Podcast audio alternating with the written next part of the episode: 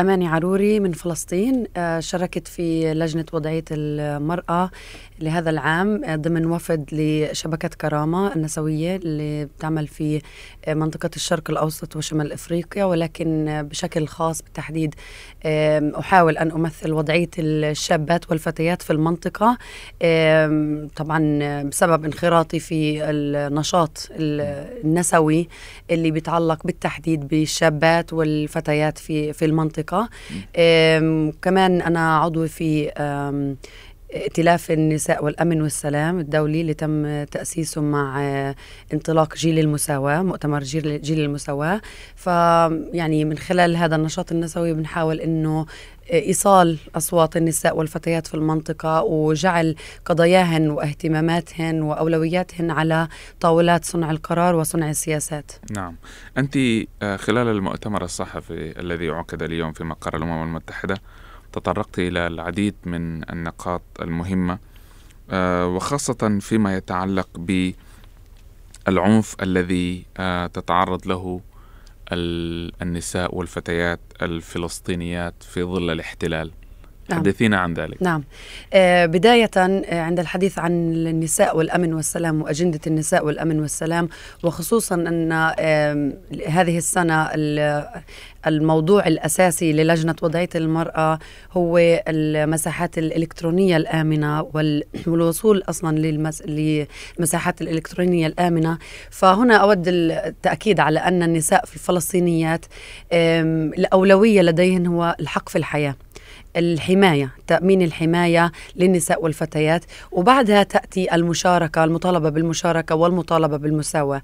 وهنا نتحدث عن فروقات شاسعة. عندما نتحدث عن المطالبة بالأولويات أو الأولويات النسوية النساء في فلسطين لديها وضع خاص ومختلف تماما عن كافة المناطق وكافة الدول.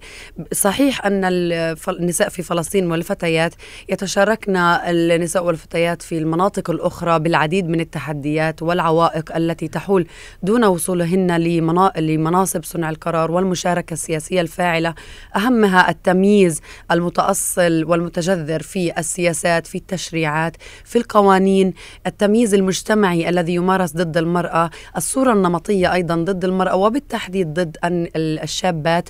إيمانا بأنه ليس لديهن الإمكانيات أو القدرة على اتخاذ القرار ولكن هذا أسلوب أو منهج تم استخدامه للإقصاء الممنهج والمقصود والمتعمد للنساء والفتيات من من آه، طاولات المشاركة بطاولات صنع القرار وهذا متضح ومتجلي في عدم آه، تقريبا عدم مشاركة النساء في على طاولة المفاوضات عدم مشاركة النساء الفلسطينيات على طاولة المصالحة أيضا في القضايا التي تتعلق بمحاور حياتهن الأساسية. هذا من طرف.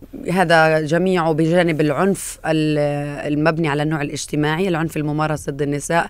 أكيد تطرقت لحالات قتل النساء التي تحدث بشكل متزايد في 2022 2021 كان هناك أكثر من 55 آه، حالة آه، حالة قتل على لعدة خلفيات ولكن آه، نحن نعلم أنه بسبب الثقافة المجتمعية تم لا يتم محاسبة الجاني كما يجب.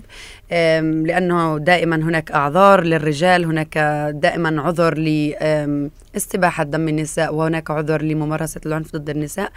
فوق هذا كله النساء الفلسطينيات يعانين بشكل يومي بشكل يومي من انتهاكات ممنهجة آه، تحول دون وصولهن للعدالة دون وصولهن للخدمات الأساسية الوصول للتعليم الوصول للخدمات الصحية تعيق من آه، حركتهن.